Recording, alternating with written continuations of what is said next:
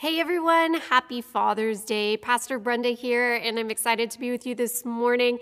I am going to jump right into our message because I have a ton of content to get through today, which isn't normally the case. I have probably three more pages of notes than what I normally have, um, but a lot of good things that I want to say today. So I'm going to dive right in. And the question that we are looking at today, the thing that I want us to kind of focus on today as it is Father's Day, is what is God, our Father, like? If you were to um, describe him in just a couple of words or just one sentence to a friend, to someone who doesn't know him and has never met him, how would you describe God? Have you ever thought of that before? Have you ever considered, how would I put this into words? Without sharing your whole story, without a whole bunch of other things to support it.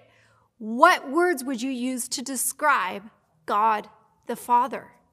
How would you talk about him to someone who has never met him?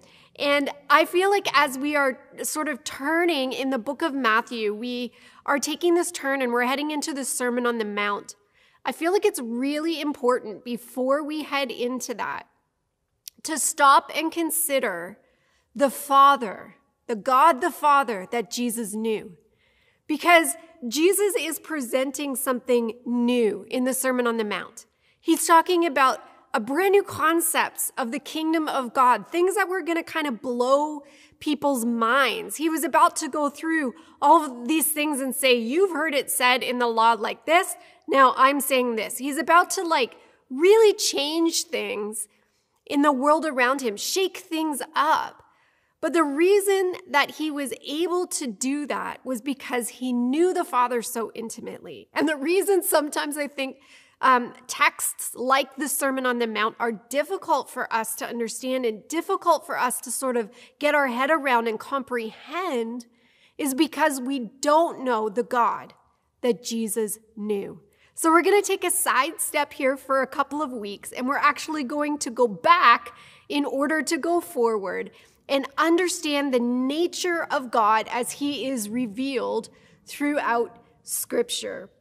So the story of God, the story of the Bible and all of creation is really the story of God revealing himself to mankind. It's the story of how we were lured away by a liar, by someone who spoke lies against the father, the, the king of the kingdom against his people and against the ways of his kingdom. The Bible says that the enemy is the father of lies, that he has been a liar from the very beginning. When he speaks, it is consistent with his character because he always lies. And we bought in to his lies. We actually live in a world that is filled with lies, but we serve a God who longs to reveal his truth to us, who longs to woo us back to the relationship of the Garden of Eden through his truth.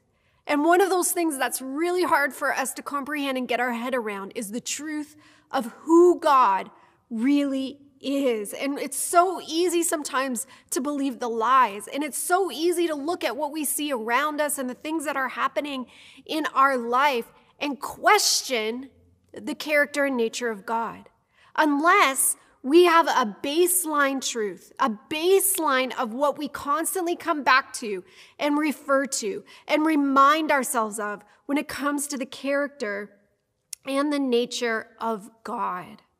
Our story doesn't end living in lies. And when we are brought into the kingdom of God, our story becomes about how our loving Father is always revealing truth to us, is always um, bit by bit, piece by piece, growing in relationship with us. I actually believe that there's a good reason why we don't, you know, step into the kingdom of God and all of a sudden we know everything there is to know about God. I actually think it's God's grace and his kindness that he invites us into a relationship. And he invites us to seek out the rich treasures of his kingdom to actually pursue and to seek an ever growing and ever changing relationship with Him, a relationship in which He reveals Himself in different ways to us. If you had asked me when I was a little girl what my father would like, was like, I probably would have chosen very different words than I would now. As an adult, as a mother myself, I see my dad differently. There are aspects of his character and his nature that I didn't understand when I was a little girl. And at times I thought that he was stern, and at times I was almost a little bit afraid of him. But I understand now as an adult that he deeply loved me, and that times of discipline or times when my behavior need to be needed to be corrected or times when he was bringing truth into my life wasn't to harm me or to to to take me off course or anything. It was actually to keep me on course. It was actually to keep me in the truth of who God had called me to be. And sometimes I felt as a little girl like that was harsh. And maybe it was. He was a man, right? He's not God. He was a man. And so, um, uh, but uh, the point I'm trying to make is as my relationship grew, as I grew, my relationship with my dad grew, and I would explain him or define him differently today than maybe I would have as a little girl. So God, our Father, pulls us close and restores, longs to restore the relationship that he had with us in Eden and to grow in an ever increasing knowledge of who he is and an ever increasing experience of his love for us. So from the beginning of time, God has been attempting and trying to reveal himself through many different ways. And I want to touch on just a few of them because I think it's important that we actually know the ways that God is revealing himself and has revealed himself throughout history. So, one of the ways that God reveals himself is through creation. The Bible uh, refers to the fact that, you know, how could we look at the, the glory and the majesty of the created things around us, the intricacy of human body and how it is formed in a womb? How can we look at those things and not see that there is a creator? Everything about creation points us back to the fact that there is a God who created all things, who is wise and all knowing and, and has, um, you know, the great ability and creativity to create incredible things. Creation speaks of God's glory and reveals his beauty to us. Another aspect where um, we see God revealed is through the human conscience. That even those who don't yet know the Lord have a sense of right and wrong. There is a general sense of morality in the world, and that actually is uh, like deeply rooted in us to help us understand the nature of God and the nature of good and evil and the fact that we have a good, good Father. God also revealed himself throughout scripture and especially throughout Old Testament times through the inspired words of prophets and teachers. And we see this even through the New Testament, through people like Peter and Paul, who were inspired by the Spirit of God to bring words of wisdom to the church. And they understood mysteries in their day um, that had not been understood before. And I want to dive into one of those scriptures that will help us to understand this. It's in Ephesians chapter 3. And Paul says this. We're going to start reading in verse 2. Surely you have heard about the administration of God's grace that was given to me for you. That is the mystery made known to me by revelation. So, Paul is about to, to tell these people there is a mystery in God that he has revealed to us now. He has revealed it to me, and I'm going to reveal it to you. As I've already written about briefly, he wrote about this in another book. In reading this, then you will be able to understand my insight into the mystery of Christ, which was not made known to people in other generations. So no one has, has understood this. This was not revealed, was not made known to people in other generations, as it has been now revealed by the Spirit to God's holy apostles and prophets. The mystery is that through the gospel, the Gentiles are heirs together with Israel, members together of one body, and sharers together in the promises of Jesus Christ. So, what Paul is saying is that there is something that began to be revealed after Christ. And that was this concept that he had come as the Messiah, as the Savior, not just for the Israelite people, but for everybody. That word Gentiles just simply represents everyone else who is not an Israelite. And so God, he's saying here, God has revealed to us this mystery that he kept hidden. There was something new that he was doing, but he kept it hidden and he, he relayed it to these, these prophets and teachers who could tell other people about it and bring it into our world. God revealed three things through his anointed people who were prophets and teachers of his word. Ultimately, he also revealed himself through the person of Jesus Christ. We know that Jesus was the Word, the Word who became flesh and dwelt among us, that he was the image of the invisible God, Paul says, um, and that when we behold him, we behold the glory of God. So there are things that we see in the life and the ministry of Jesus that are all just reflections of the Father God. When we look at Jesus, when we look at what he did in the Gospels, when we look at his ministry and we look at miracles and healing, we see a revelation of the heart of the Father. Jesus isn't a different character than the Father. They actually are one and the same. Jesus is just became a flesh and blood revelation for us of the invisible God that we have not seen. Another way that God reveals himself is through his word, through the scriptures. He reveals himself to us through his word. And what I love about the word of God is that even though um, the word does not change, the word changes me. And so every time I open it, and every time I read it, there are new revelations coming out of it for me. And I can read a scripture I've read a thousand times and find something new in it. Because even though the words don't change, they change me. And they're slowly leading me into a deeper revelation of who God is. So then the next time I read it, there's something different for me to glean and different for me to pick up and is revealed out of the scripture because my heart is changing and my knowledge and experience with God is changing because of his word. Things are revealed to me and jump out at me from scripture that I never even saw like 10 or 20 years ago. God is constantly revealing truth to us. His word is alive and active, it says. It's actually working in us.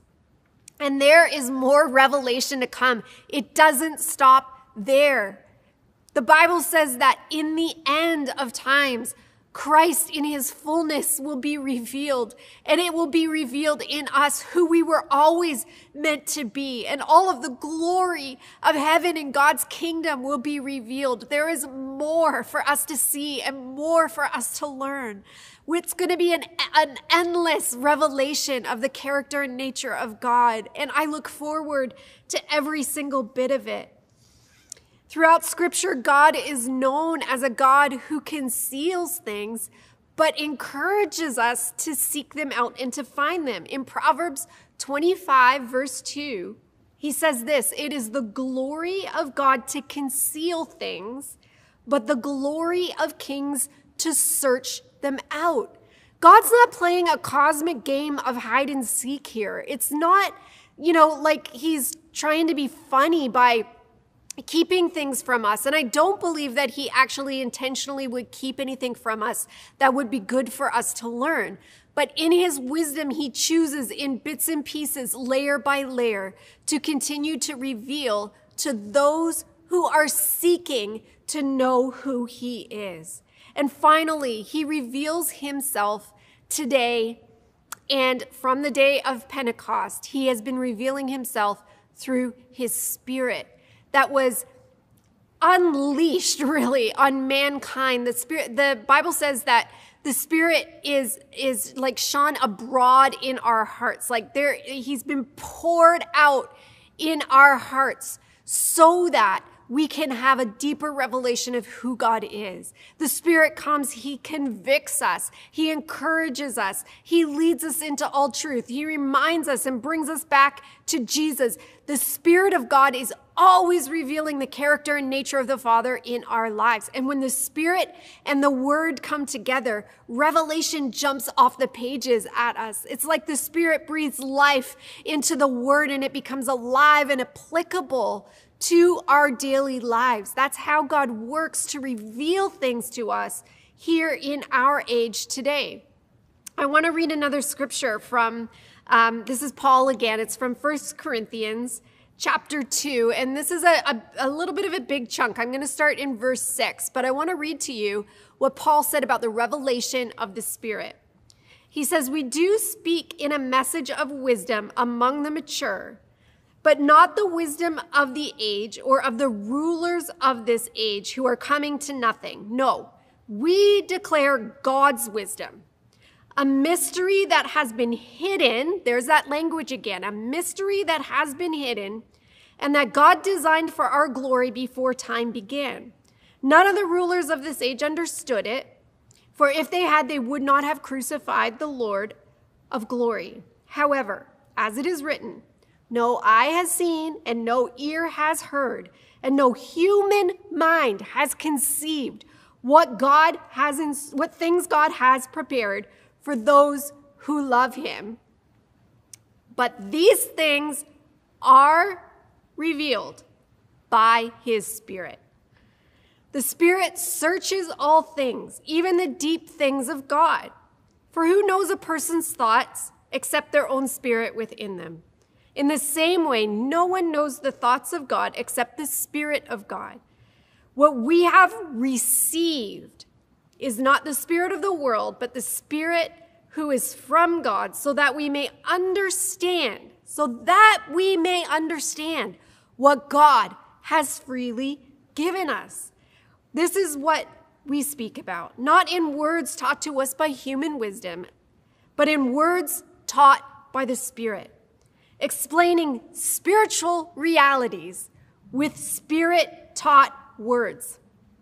The person without the Spirit does not accept these things that come from the Spirit of God, but considers them foolish and cannot understand them because they are discerned only through the Spirit. Now, I know that was a mouthful, but I want to jump into this a little bit because I actually fully understand what Paul is saying here at this point of my life as a pastor and a communicator and a teacher of the word.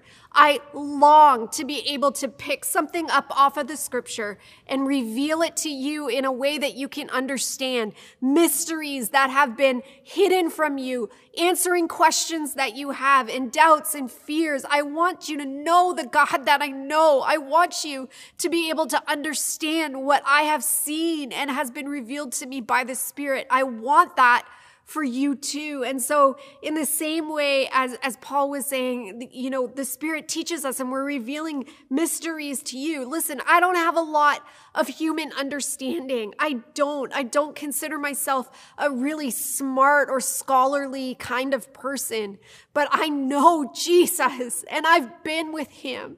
And I want you to know the God that I know. I want you to experience his love in the way that I have experienced it. I can only reveal to you what has been revealed to me by the Spirit and the Word by reading the Word of God and allowing the Spirit to breathe life on it and make it alive and applicable to me. Once I have learned it and applied it and I have a good understanding of who God is, then I can teach it. I can't just get up here and preach Bible with empty words if it's not alive in me. I need it to be alive and active and working in me before I can reveal it to you. And there's this, this idea of, of God being revealed still today through anointed teaching. And we have to be careful because I know there's a lot of stuff out there and there's a lot of people who can, I could say the wrong thing. I could totally let the wrong thing come out of my mouth. And sometimes when I, um, you know, look at me here, keeping my Kleenexes handy because I don't ever get through a message without crying. But I could come to a place easily where I look back on a message and I go, wow, you know, five years ago, I preached this message and what what came out in that message is not the same way I would say it today because my revelation of God has grown. My experience with him has grown. And so I would articulate it a bit different. That doesn't mean that the heart of the message is wrong. It just means I would say it differently but we have to be careful in our world. You know, God says there will be false prophets. There will be people who will speak things to lead us astray. And so we want to be connected to people, though, who inspire us. And when they speak, when their words hit our hearts, it resonates deeply with us. And we go, yes, that is the heart of God. I get it. And I understand him more when I hear that kind of speaking. I've walked with God a good long time, but I'm still learning and discerning and discovering new things every single day. I still have a lot of questions, just like you, and I still have a lot of doubts and things with that, that I read in scripture that I don't understand. I still have a lot of questions, but I know enough to know that God reveals himself to those who seek. And so I'm actually okay to sit in the balance. I'm actually okay to sit in that space in between and, and look at scripture or even look at the situations around me and go, I don't understand this, but I believe that God is good. This doesn't look good, but God is good. This doesn't, this doesn't, I can't see God in this, but I know He's there. Like I have this baseline for my life. And I've been seeking to know God more and more and more. I'm not going to give up and walk away because I have questions. I'm actually going to push in because I have questions. I'm going to go deeper and closer to his heart because I have questions, because I have things I can't reconcile and things I don't understand. I want to come close, not pull away. And that is the heart of God for us to seek things out. God re- reveals himself to people who are seeking. And we see this all throughout scripture. If you look for God, if you desire to know him more, he will reveal himself to you. He will. I feel like he leans in close to those who are seeking him and applying what they learn to their lives. Let's look at a few scriptures that say this. This is just a handful from the word. Jeremiah 29, verses 13 and 14 say this You will call on me and come and pray to me, and I will listen to you. You will seek me, and you will find me. When you seek me with all of your heart, I will be found by you, declares the Lord. I will bring you back from capt- captivity. Excuse me. Jeremiah 33 3 Call to me, and I will answer you and tell you great and unsearchable things you do not know. If you need to know things, if you need wisdom, call on me, seek me. I long to teach you things from my word. Hebrews 11 6 says, Those who had faith enough to believe that God exists and that he is a rewarder of those who diligently seek him. Matthew 7, verse 7 says this Ask and it will be given to you. Seek and you will find. Knock and the door will be open to you. For everyone who asks receives, the one who seeks finds, and the one who knocks, the door will be open. Which of you, if your son asks for bread, will give him a stone? Or if he asks for a fish, would give him a snake? If you then, though you are evil, know how to give good gifts to your children, how much more will your Father in heaven give good gifts to those who ask? Listen. God doesn't turn from you or hide from you when you seek Him in faith. He rewards your diligence. He rewards those who seek Him, and He responds by faithfully revealing more and more and more of Himself. If you want to know more about God, seek Him. What are you setting your time and your affection on? Are you looking for Him in everything every day? Or are you just setting aside 10 minutes and go, I'm going to seek you then, God, and then I'm just going to go about the rest of my day? I know what Paul meant when he said, I pray without ceasing. It is this, this open heart of going, God, I want to see you in everything. I want to dialogue with you in everything. I want to see you revealed in everything. So I'm constantly going to ask and I'm going to seek and I'm going to diligently seek that I would know you more. That that is faith to be able to stand in that gap and say, I don't understand and I have questions, but I want to know you more. It's going to draw me closer to you, not push me away.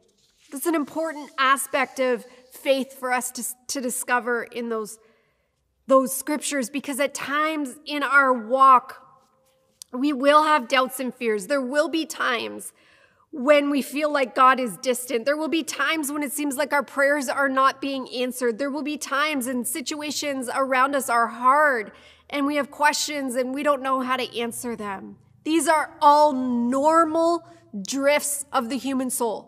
These are all normal ways that we are sort of, we drift away or we're pulled away a little bit from God when we are faced with the brokenness in our world. But here's my question today What do you do to pull yourself back? What do you do to pull yourself back when you feel yourself starting to shift?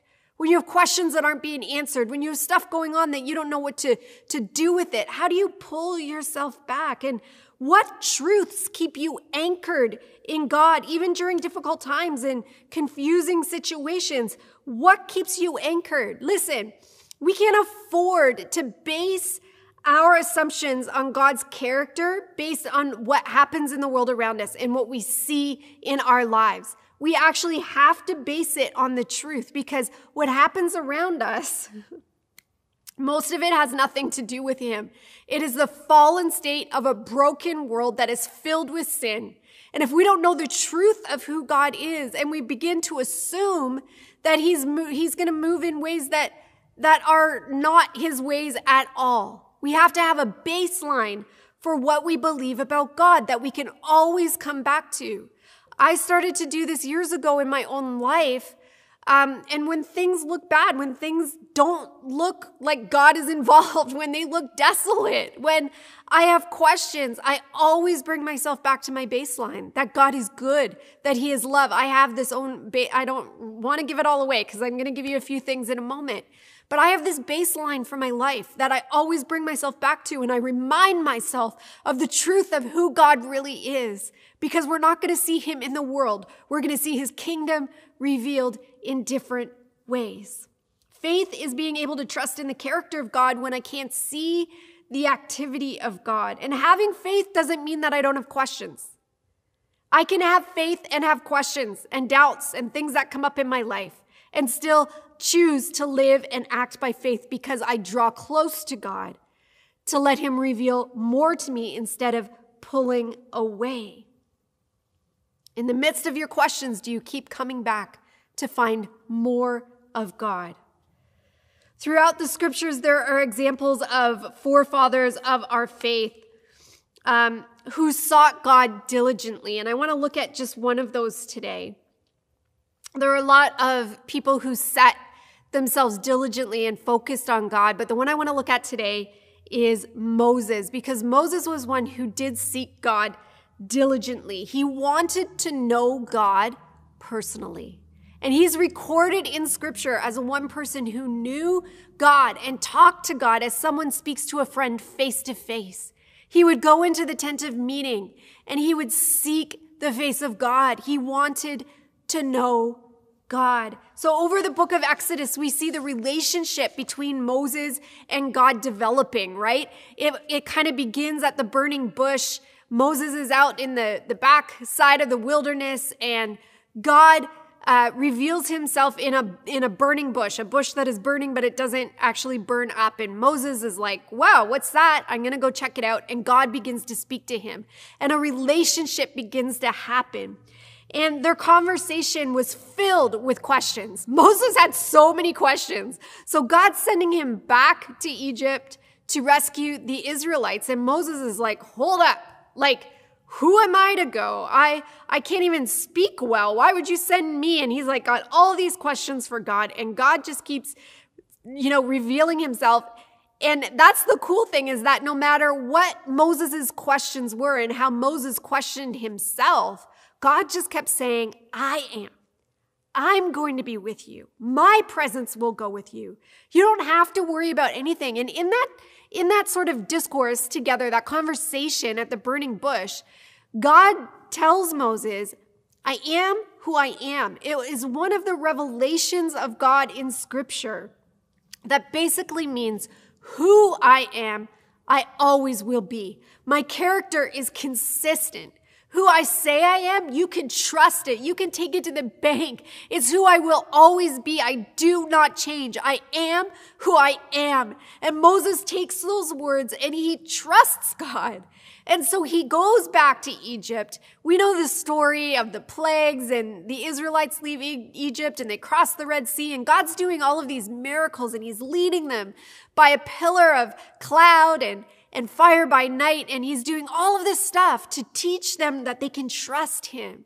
And Moses is growing in his knowledge of God, in his relationship with God. And he's seen all of these things. And we jump forward a few chapters to Exodus 33, and we see Moses is camped now in the wilderness with the Israelites, and he continues to go into the tent of meeting and meet with God. It says, when he goes in there, there's this reverence about the Israelite people. They stand at the, at the doors of their tents and they watch as he goes in and they stand and they pray as he's in there meeting with God. And he goes up to the mountain and in one of his conversations with God, he's, he's saying to God, God's asking him to continue to lead his people. And he begins to again ask God questions. But his questions were different this time. They weren't so self focused, they were God focused. He wasn't concerned that he was good enough or that he could speak or any of that. It wasn't about him.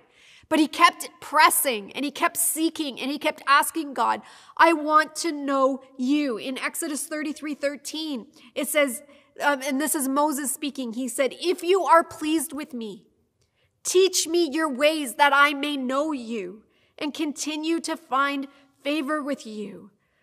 Moses is asking God, Teach me. I want to know more about you. I've seen all of these beautiful things, but my heart only wants more.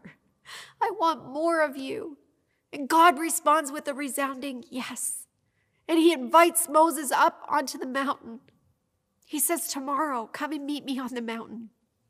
And in Exodus 34, we see that Moses goes to the top of the mountain to meet with God. And God passes by Moses. He says, You can't see me. I'm going to use my hand and I'm going to hide you in the crevice of the rock and I'm going to pass by. And when I do, I'm going to declare my name.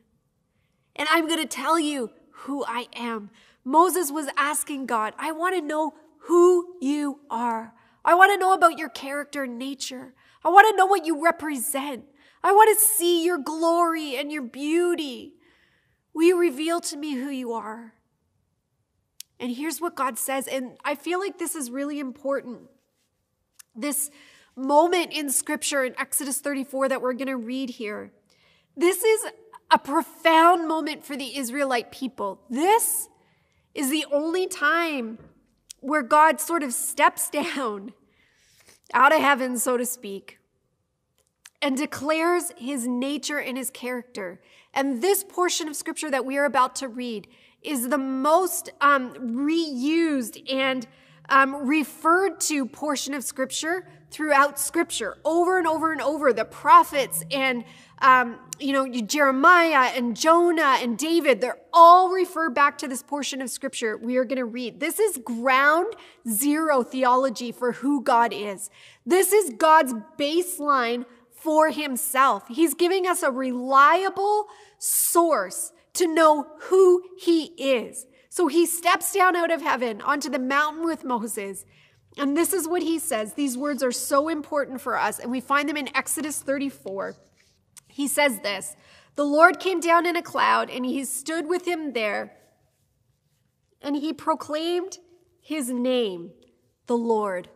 The Lord passed in front of him and proclaimed, The Lord, the Lord is a compassionate and gracious God, slow to anger and abounding in faithful love and truth. maintaining faithful love to a thousand generations, forgiving iniquity, rebellion, and sin, but he will not leave the guilty unpunished, bringing the consequences of their father's iniquity on the children and grandchildren to the third and fourth generation.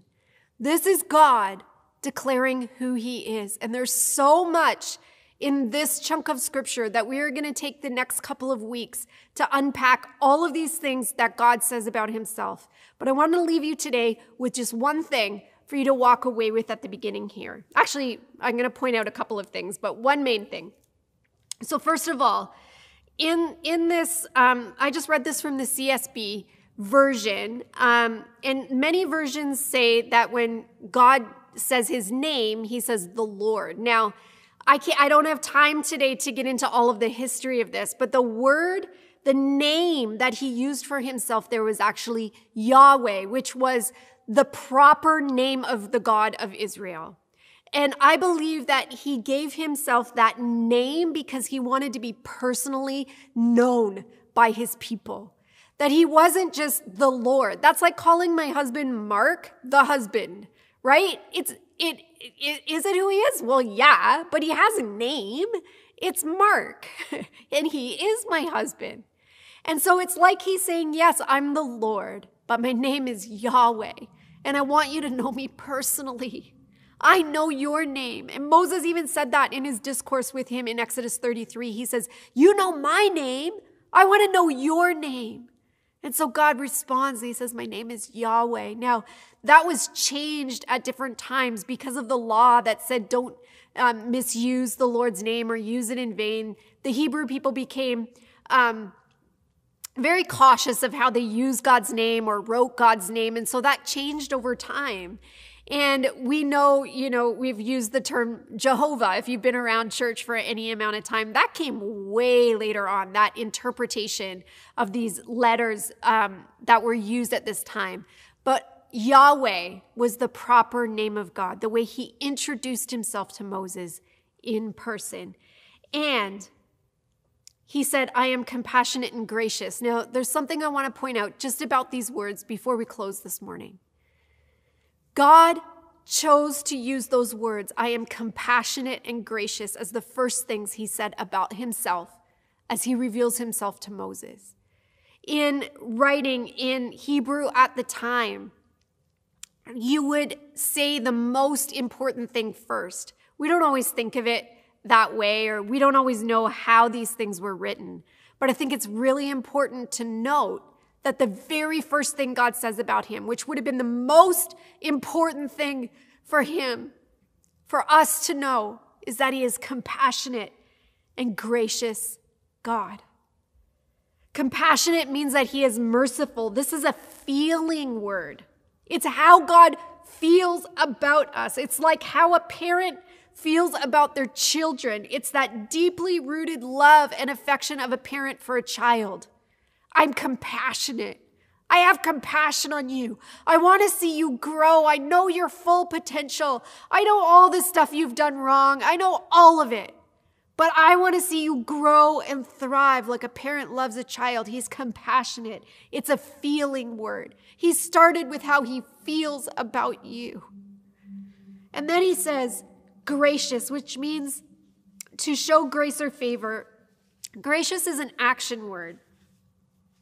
So, God is basically saying, because of my great love, because of my compassion, I moved to action on your behalf.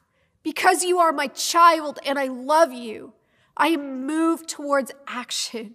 He's compassionate and gracious. And we see this picture of a God who so deeply loves his children that he responds by saving them. This is why in Matthew, where we left off, and the ministry of Jesus is just getting started, and he calls his disciples, and then it says he goes about preaching the good news of the kingdom of God, healing the sick, cleansing the lepers, and releasing people from demonic spirits. He was setting people free because he knew the heart of the Father was to do this kind of ministry, to have compassion on his children and to act in a gracious way towards them. This is the God who wants to reveal himself to us. Jesus is the greatest revelation of the nature and the heart of the Father that we will ever see. The Father is compassionate and moved with mercy for his children. And so, because he so loved us, he sent his Son to save us. This is where our story begins.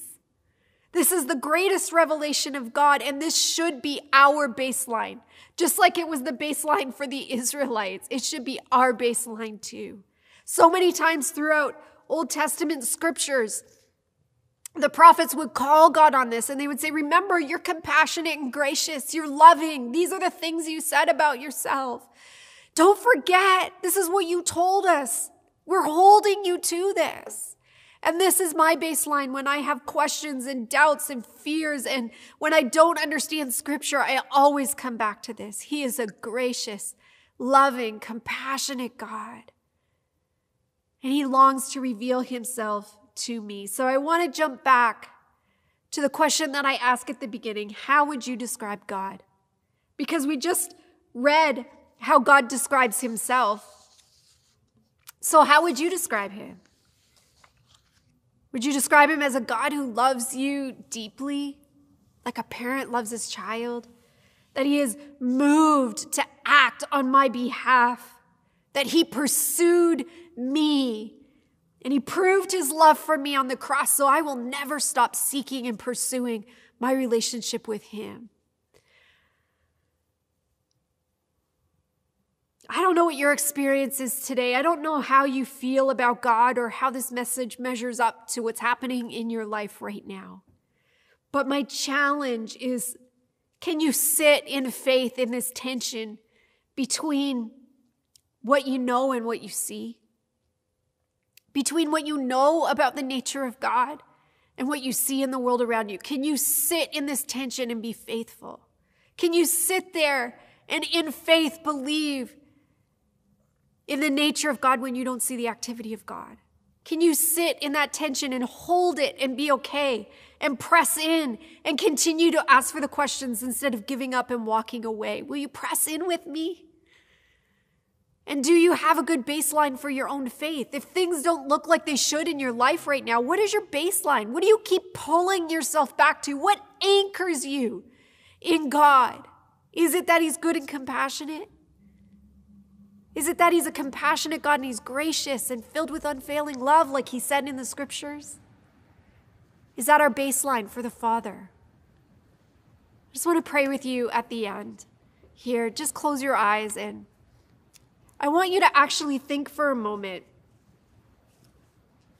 with your eyes closed, if you were going to describe God right now, how would you describe him? What words would you use in your own language, in your own knowledge and experience with him, in your own revelation of him? What words would you use?